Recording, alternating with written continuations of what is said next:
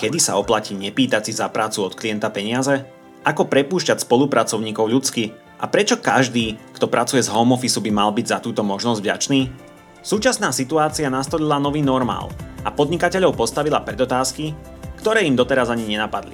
Moje meno je Kubo Stank a témou tohto vydania podcastu O2 pre biznis sú hodnoty, lídry, komunikácia a najmä to, ako sa vysporiadať aj s tými najťažšími biznisovými rozhodnutiami. Na diaľku sa rozprávam s biznis coachkou a leadership konzultantkou Vladimírou Nojšlovou, ktorá svoje skúsenosti zdieľa na portáli podnikajte.sk.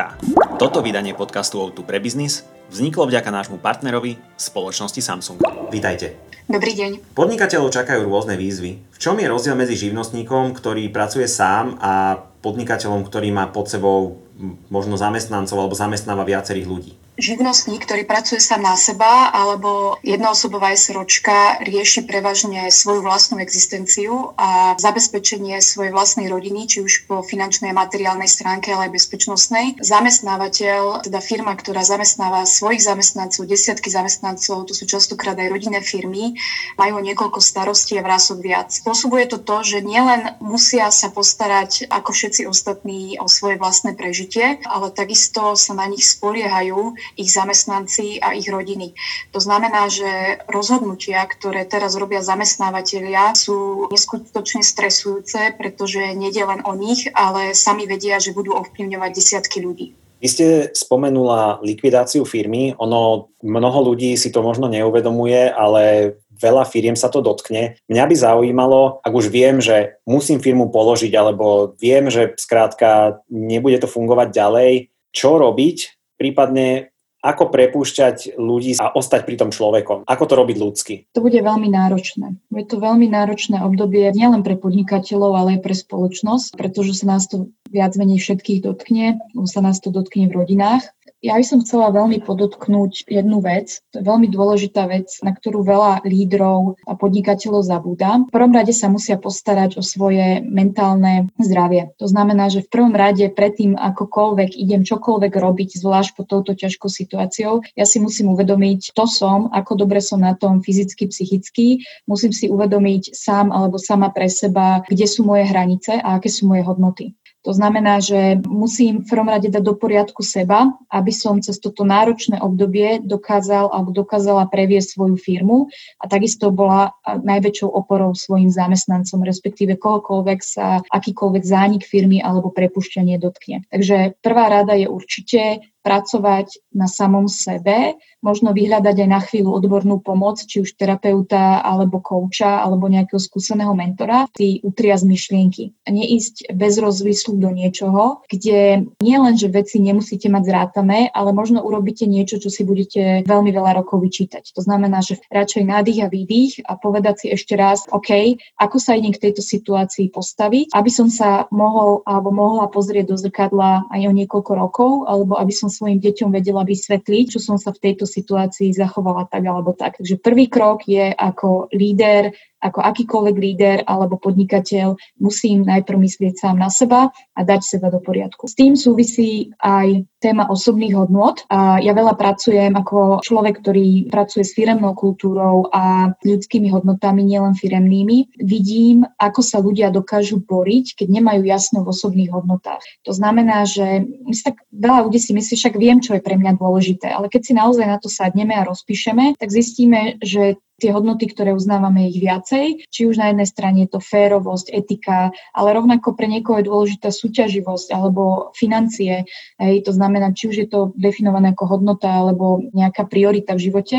A samozrejme, sme ľudské tvory, sme sociálne tvory, to znamená, že pre nás sú dôležité vzťahy, či už rodinné vzťahy alebo vzťahy v práci. Takže ten druhý krok, predtým ešte, ako by som išla prepúšťať, by som si naozaj ujasnila to, aké sú moje osobné hodnoty. To znamená, že čo je pre mňa dôležité a ako idem robiť tie svoje rozhodnutia. Pretože zase, keď mám v tomto jasno, je väčšia pravdepodobnosť, že keď sa budem pozerať do zrkadla o niekoľko rokov alebo možno aj o niekoľko mesiacov, tak tú situáciu ustojím a neurobím si ešte horšie, respektíve svojej rodine. Takže dávam seba do poriadku, rozumiem svojim osobným hodnotám, no a potom si treba uvedomiť, že aj prepušťanie sa môže diať rôznymi spôsobmi. Z hľadiska prepušťania, ja nie som psychológ, ale rozumiem tomu, že byť prepustený alebo prepustená môže pre niekoho znamenať jednu z najväčších traum v živote. To je jedna z najnepríjemnejších situácií, pretože nie len dochádza k tomu, že dochádza k nejakému ohrozeniu materiálneho a finančného bezpečia, dochádza samozrejme aj k tomu, že ak som sa v tej firme dobre cítila, tak zrazu ja strácam bezpečný kruh svojich kolegov, s ktorými som spolupracovala, strácam aj nejaké vzťahy, v ktorých mi bolo dobre, inak by som asi v tej firme neustávala. A keď ma prepúšťajú, tak dochádza dochádza aj u väčšiny ľudí k strade sebavedomia. A človek samozrejme potrebuje to sebavedomie, jednak aby sa dokázal z tej situácie relatívne rýchlo pozbierať a aby si dokázal znovu začať hľadať prácu. To znamená, že Opäť, keď veľa malých firiem nemá oddelenie ľudských zdrojov, nemá manažéra, manažérku ľudských zdrojov, ale ak chcú toto urobiť dobre, etický a čo najviac ľudský.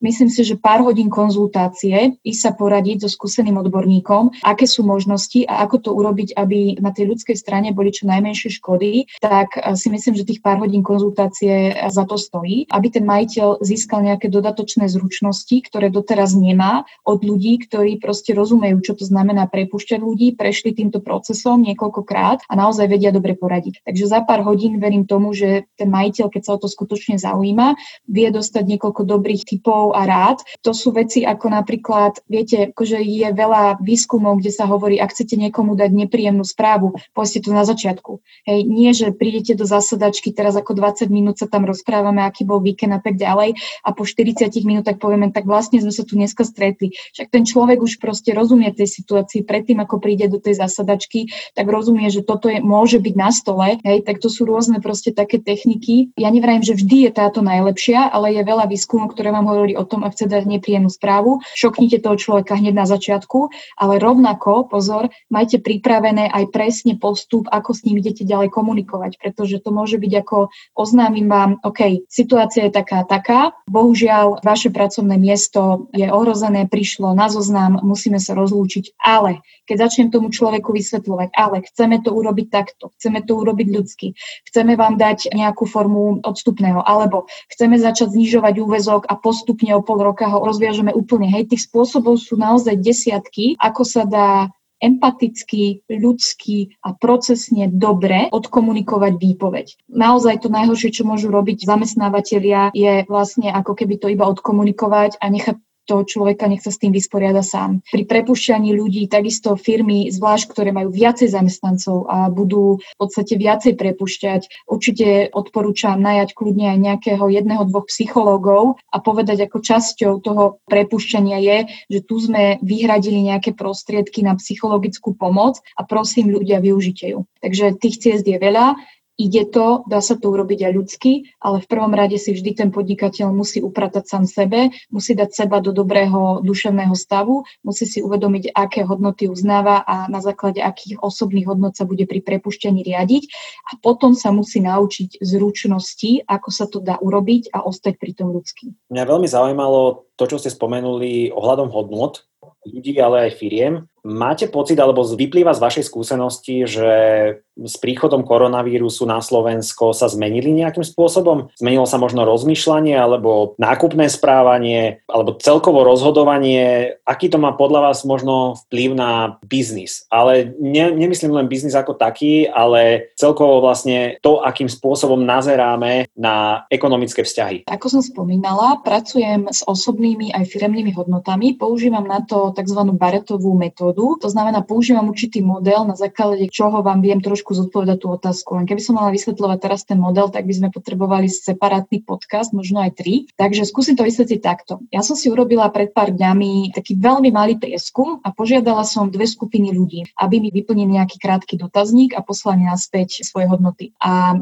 tie som porovnala s ich hodnotami, keďže s nimi dlhšie pracujem, spred niekoľkých mesiacov, to znamená spred krízy. Zatiaľ pozorujem dva trendy. Prvý trend je, že keď sa bavím s podnikateľmi, ktorí sú naozaj ohrození v prvej línii, bavme sa o malých firmách, tak tam už vidím dosť zmenu časti hodnot, pretože ak podnikateľ predtým neriešil tak veľmi zdravie bezpečnosť, finančné istoty. Samozrejme, že to bol taký nejaký, ako keby, že to bolo dôležité aj predtým, ale nebolo to kvázi v pohode. Bolo to niečo, čo ako keby nebolo treba explicitne diskutovať, lebo plus minus ekonomiky rástli posledné roky, takže jednoducho nám bolo všetkým dobré a bolo nám každým rokom lepšie. Takže určite vidím veľkú zmenu časti hodnot na strane podnikateľov. My sa musíme baviť, že sú určité hodnoty, ktoré sa v živote nemenia. To znamená, že častokrát hodnoty ako férovosť, etika, čestnosť. To sú hodnoty, ktoré s nami môžu ostávať celý život, ale potom sú hodnoty, ktoré niekedy vyskočia viacej a môžu sa trošku zmeniť. Hej? To znamená, že napríklad ak som single, a zrazu si založím rodinu, tak pre mňa tá hodnota rodiny dostáva úplne iný význam a úplne inak na ňu prihliadam, ako keď som bol single a išiel som si po svojej kariére a tak ďalej.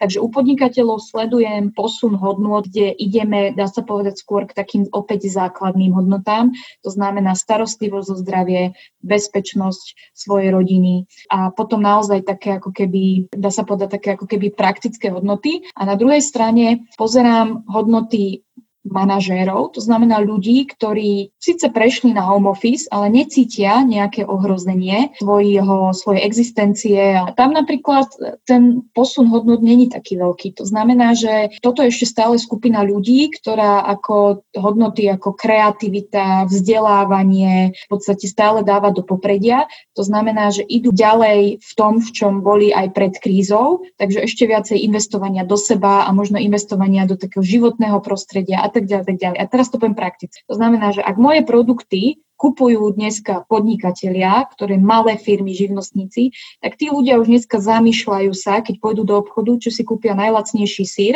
alebo koľko budú mať v tom košíku z hľadiska toho, že koľko si idem dopriať a aká drahá tá vec je. Keď pôjde do toho obchodu, povedzme, manažer z Bratislavy, ktorý dneska tu finančné ohrozenie tak necíti, tak ešte si bude kupovať ten ekologický prípravok na pranie, alebo proste niečo vyššej kvality, pretože ten ešte takú tú zmenu a to ohrozenie nepociťuje. To znamená, že ak sme už žili v dobe, kedy v podstate aj bežní ľudia si začali kupovať viacej ekologických výrobkov alebo viacej krémikov bez chémie a bolo to dostupné aj človeku, ktorý povedzme zjednoduším nemal vysokoškolské vzdelanie, zarábal priemernú vzdu na Slovensku, tak ten človek už dneska ide kupovať opäť to, čo iba potrebuje a ten základ. Ale vlastne tá skupina ľudí, ktorá ešte nepocítila tie ekonomické dopady, náklady a myslí si, že to nepocíti minimálne v horizonte najbližšieho roka, tak tá si ten ekologický krémik alebo práci prášok ešte kúpi. Ďakujem vám veľmi pekne za vyčerpávajúcu odpoveď. Skúsme sa vrátiť e,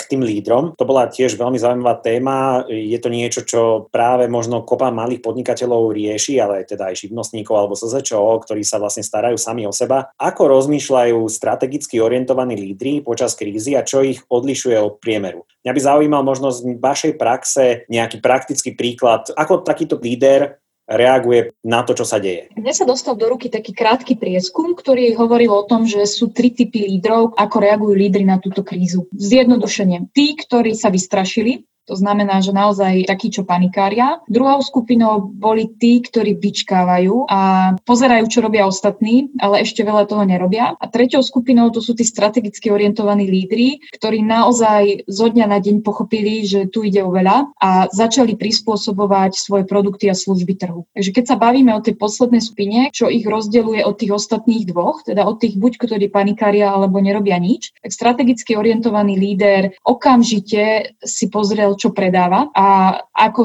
toto bude chcené alebo nechcené na trhu aktuálne, respektíve v najbližšom období. Strategicky orientovaný líder urobil zmeny vo svojom týme. To znamená, že neriadi sa striktne, tu je nejaký obchodný riaditeľ, tu je niekto, povedzme, kto má na starosti logistiku a skladovanie, ale povedal si, OK, toto je môj personálny kapitál v tejto firme a kde ja potrebujem najviac rúk a mozgov. Hej, to znamená, že automaticky to je jedno, kto mal akú pozíciu, ak bolo treba ísť baliť do skladu, išlo sa baliť do skladu aj manažéri. Hej. Ak bolo v podstate treba rozvážať, tak do aut sadli ľudia, ktorí predtým do aut nesadli. To znamená, že veľmi rýchla reakcia aj zo strany personálnych zmien, teda veľká, veľká v podstate adaptabilita. A potom je tu ešte jedna dôležitá vec, čo robia strategicky orientovaní lídry. Dneska sa ľudia boja kupovať alebo investovať. To znamená, že ten strategicky orientovaný líder je ten, ktorý si uvedomil, že nie, ja idem ďalej kupovať a idem ďalej kupovať reklamu, marketing, možno idem ďalej ťahať ťahať, ak som mal otvorené nejaké pozície, ja tých ľudí budem potrebovať aj naďalej, takže títo podnikatelia aj naďalej najímajú ľudí a rozširujú svoje týmy a získavajú kvalitných ľudí do svojho týmu. Takže jedna vec je naozaj tie produkty a služby, druhá vec je adaptácia úloh, to, čo má robiť vo firme na základe toho kapitálu, ktorý dneska mám. A tretia vec je, že pokračujú v podstate v tom všeobecne v nákupoch, ktoré predtým robili, či už je to marketing, reklama alebo dokonca aj nákup talentov z trhu. V mnohých firmách sa už niekoľko týždňov pracuje cez home office. To je forma zamestnania alebo forma práce, ktorá bola doteraz vnímaná skôr ako benefit. Momentálne sa z toho stáva nový štandard. Mohli by ste možno dať pár tipov, ako viesť tým na diálku a dohliadať na efektivitu? Veľa ľudí na to vôbec nie je zvyknutých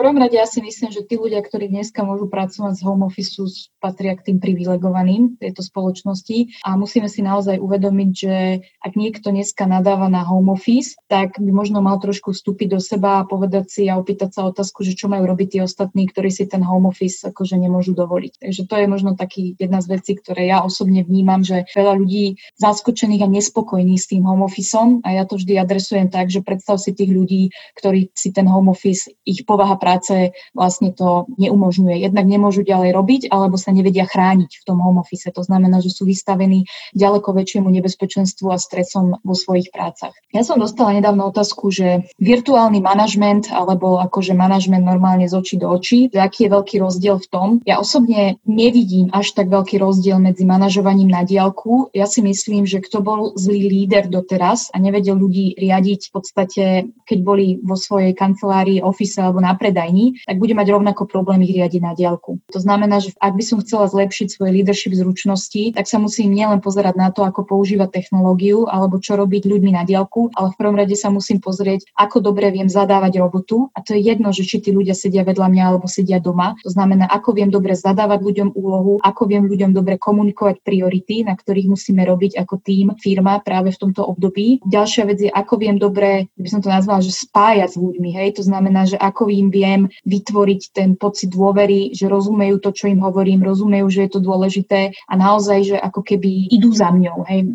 mi naskakujú také slovičko z angličtiny. E, to znamená, že ak som to nevedel doteraz vytvoriť to prostredie tej dôvery v tej firme, tak je to ešte o mnoho ťažšie v podstate urobiť to na diálku. Takže ak opäť sa snažím niečo zlepšiť v tej práci na diálku, tak je to naozaj o tom, že s tými ľuďmi sa treba rozprávať. Všetci sme ľudia, sme sociálne bytosti. Treba používať kamery. Ja som trošku sklamaná, ešte stále počúvam to, že ľudia síce už používajú techniku, ale nechcú ísť na kameru, tam kadejaké také, dá sa povedať, ja som v pyžame, alebo je dôležité, aby si ľudia uvedomili, že ten vizuálny kontakt je veľmi veľký rozdiel. Proste tak, ako komunikujeme tie veci. Na jednej strane ako keby je to ľudskejšie, na druhej strane aj vy ako šéf viete pozorovať reakcie toho druhého človeka a viete sa podľa toho zariadiť. To znamená, ak niečo komunikujem podľa výrazu tváre, viem spozorovať, či tomu ten človek rozumie rozumie a takisto, že ako veľmi sa mu chce alebo nechce ísť do toho. Hej.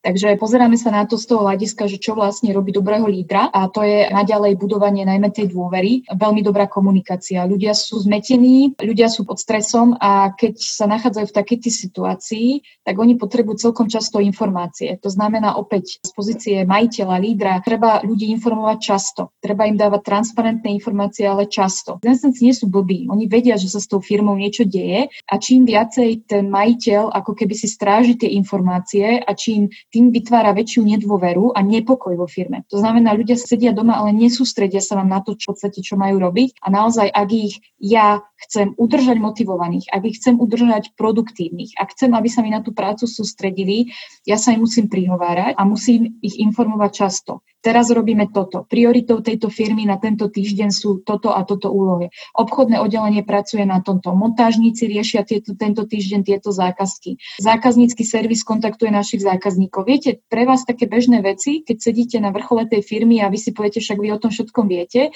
ale ten váš zamestnanec, obchodiak možno, ktorý sám sedí niekde doma, on nemá proste tie informácie, keď mu ich nedá niekto z firmy a on ich proste, alebo ona ich potrebuje na to, aby sa dokázal sústrediť, aby dokázal nedokázal dávať aký taký plný výkon. Čím viac informácií človek má, tým lepšie vie reagovať a tým lepšie sa vie rozhodovať. A tým znižujeme pocit neistoty. Ľudia sú dneska neistí. A kdekoľvek môžete z pozície šéfa znižovať ich neistotu, to znamená, že im dávate tie informácie, hovoríte im o tom, čo sa vo firme deje, tak tým sú pokojnejší a vedia sa lepšie sústrediť na prácu, sú produktívnejší. Nespomenuli sme jednu veľmi dôležitú vec a to sú klienti. Ako ste povedala, vlastne áno, je neistota, strach, nikto nevie, čo bude. Všade počuť len také tápanie. Či podľa vás existuje možno nejaký spôsob, ako si klientov udržať a byť pre nich partnerom, na ktorého sa v budúcnosti budú vedieť, že sa na neho spolahnú. Že to je niekto, vytvoriť ten dojem, alebo respektíve vytvoriť väzbu, kedy budú moji klienti vedieť, že so mnou to má zmysel. Veľmi zaujímavá otázka.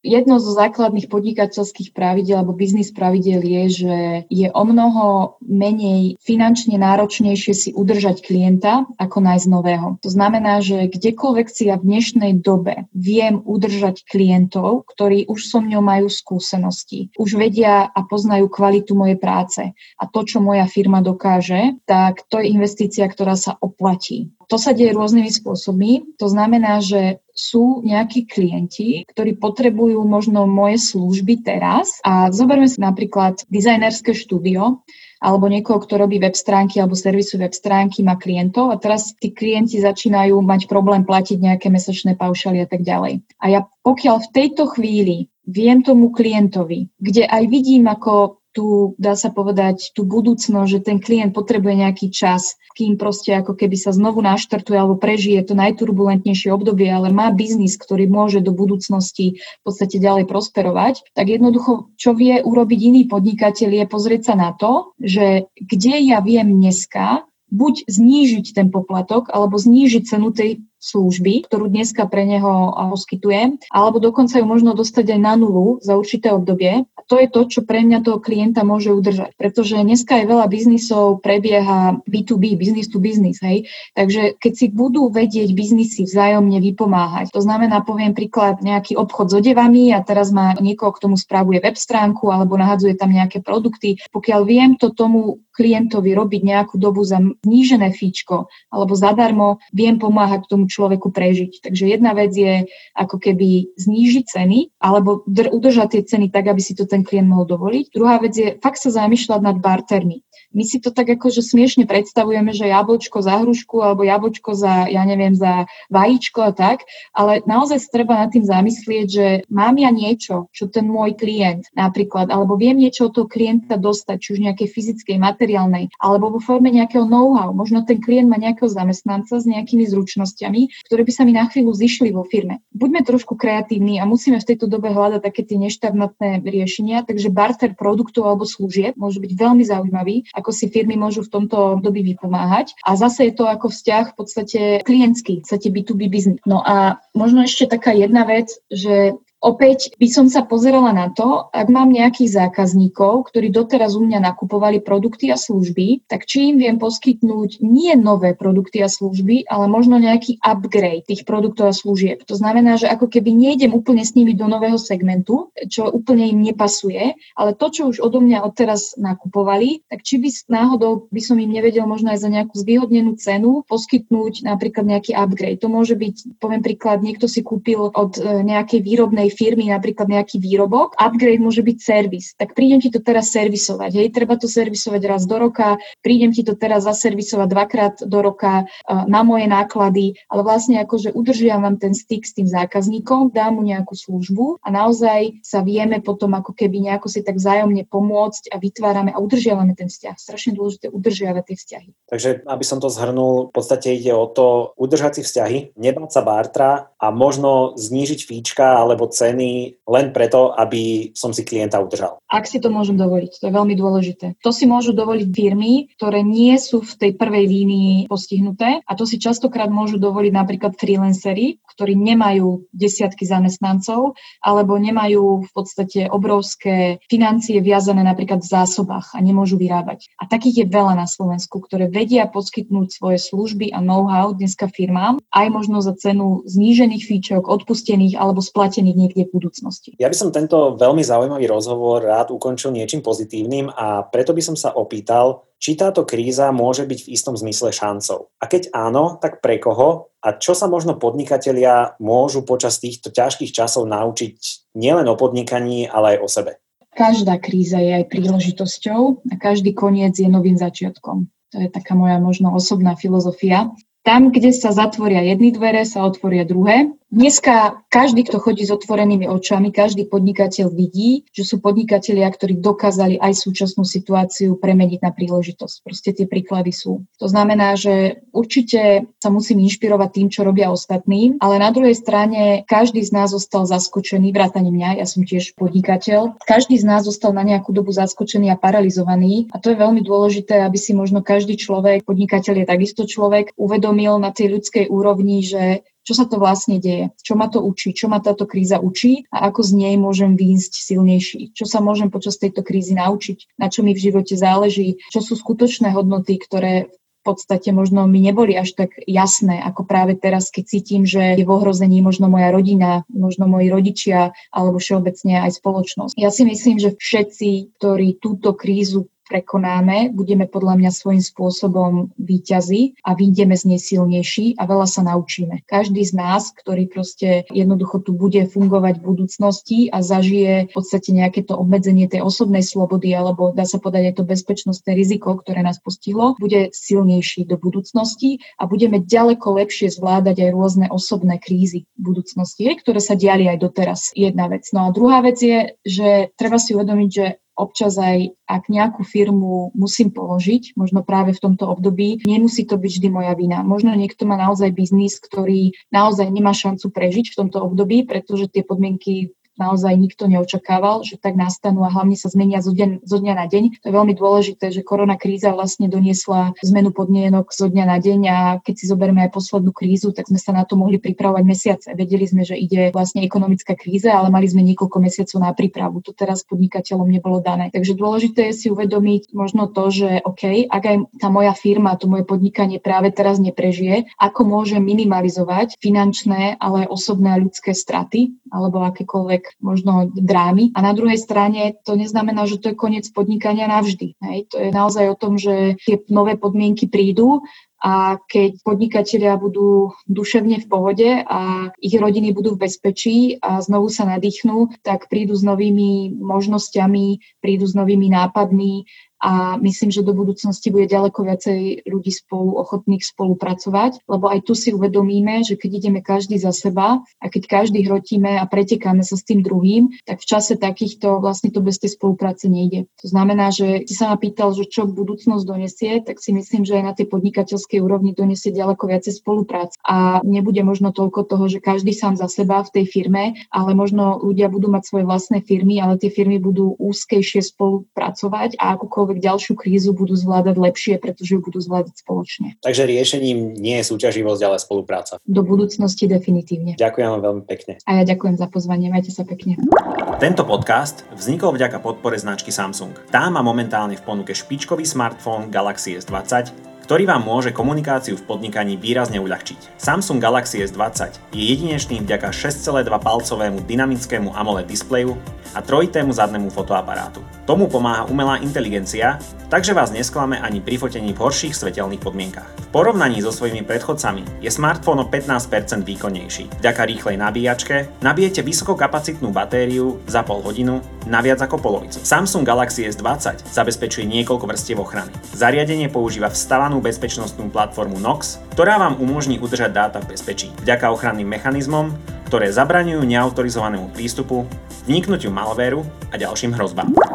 Ak hľadáte praktické návody, inšpiratívne príbehy a rady odborníkov z praxe, navštívte stránku soda.o2.sk lomka business, kde nájdete aj všetky epizódy podcastu O2 pre biznis. Počúvajte nás aj na budúce.